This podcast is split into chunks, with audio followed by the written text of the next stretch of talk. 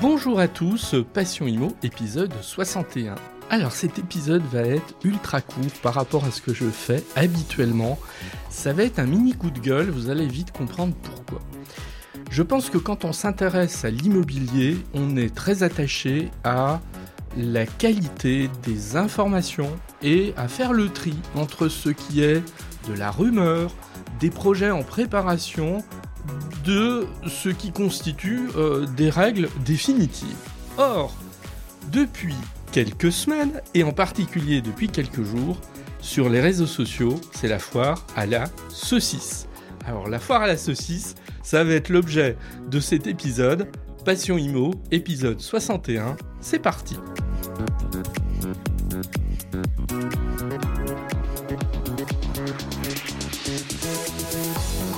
Certains d'entre vous vont se dire, mais Eric, dans quoi tu t'embarques? Foire à la saucisse, euh, Passion Imo devient une rubrique culinaire. Bon, pas du tout, je, vais venir euh, au, vif du sujet euh, tout de suite.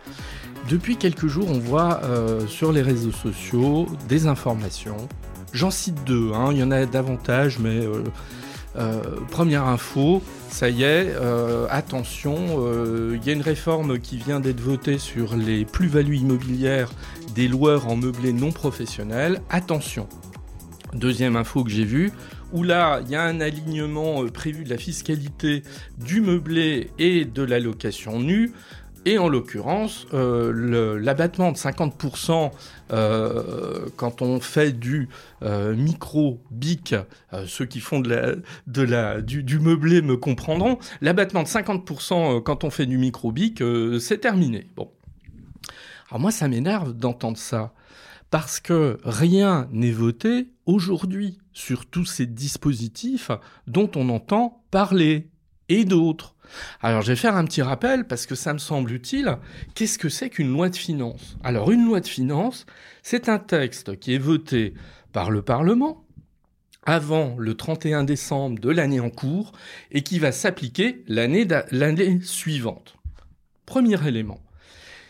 Une loi de finances, elle commence à être examinée quasiment lorsque la loi de finances précédente a été votée. Alors j'exagère un petit peu, mais bon, alors il y a des études préalables, mais euh, la, discussion, en tout cas euh, les, études, les échanges sur la prochaine loi de finances démarrent véritablement au printemps.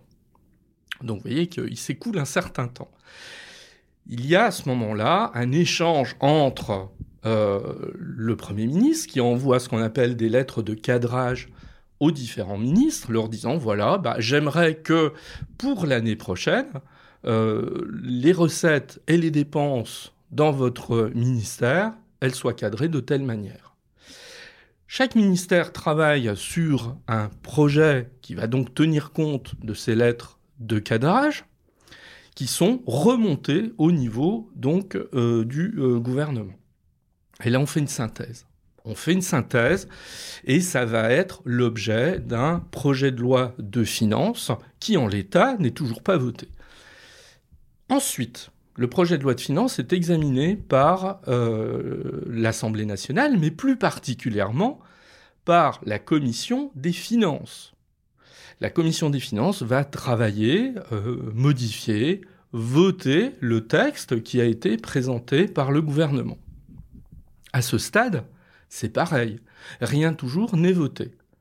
Là aujourd'hui, nous en sommes, début octobre, à l'examen devant la commission des finances. Mais c'est pas fini. Parce que les textes qui auront été votés dans le cadre de cette commission des finances vont ensuite être présentés en séance plénière à l'Assemblée nationale, qui va voter, mais qui peut à ce stade voter contre des euh, propositions qui auront été faites par la commission des finances. Une fois que le texte aura été voté par l'Assemblée nationale, il va être communiqué au Sénat, c'est ce qu'on appelle la navette parlementaire, et le Sénat va se prononcer lui aussi sur le projet de loi de finances, et va pouvoir donc voter éventuellement contre et amender le texte qui avait été euh, adopté par l'Assemblée nationale. Et le texte va ainsi revenir une nouvelle fois à l'Assemblée nationale.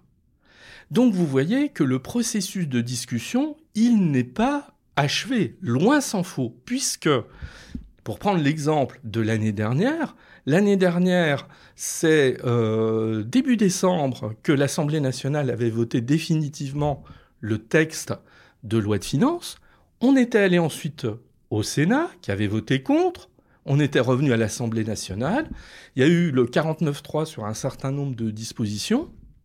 Et finalement, le texte n'a été publié au journal officiel que le 30 décembre. Or, nous sommes début octobre, c'est-à-dire qu'en fait, il va s'écouler encore tout le mois d'octobre, le mois de novembre et une partie du mois de décembre qui va faire l'objet de discussions.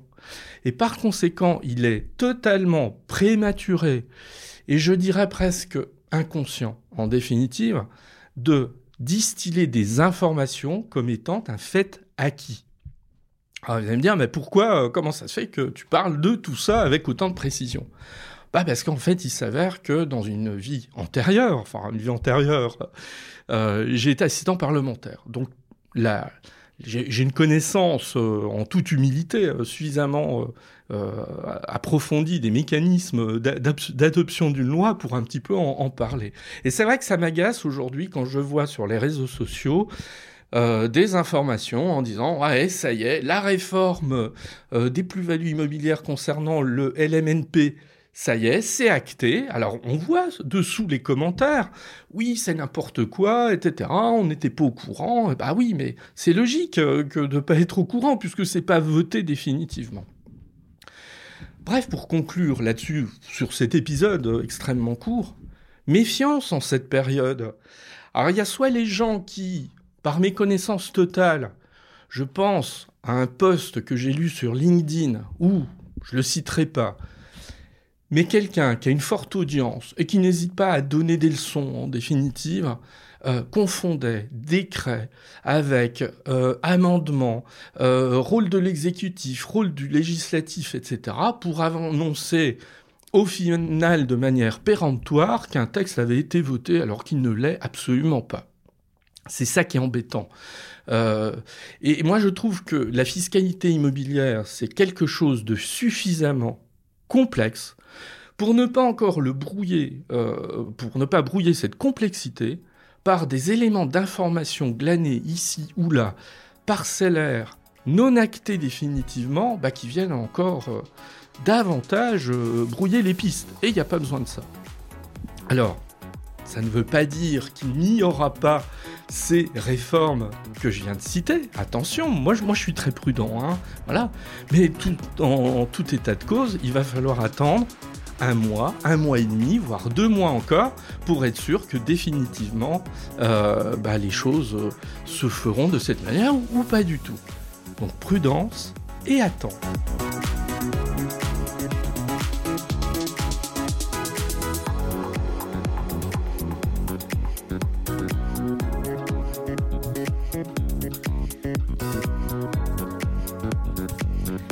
Cet épisode est terminé, Passion Imo, euh, je vous remercie. Et donc à très bientôt, bon week-end, bonne semaine, euh, et puis bah, vous me direz en commentaire hein, si des épisodes ultra courts comme ça euh, vous intéressent, et puis je l'ai pas dit, mais concernant la loi de finances, évidemment, dès qu'elle est votée, je ferai un épisode qui sera consacré aux modifications relatives à la fiscalité immobilière, mais moi à la différence d'autres, J'attendrai que le texte soit voté et je n'en parlerai pas avant. À bientôt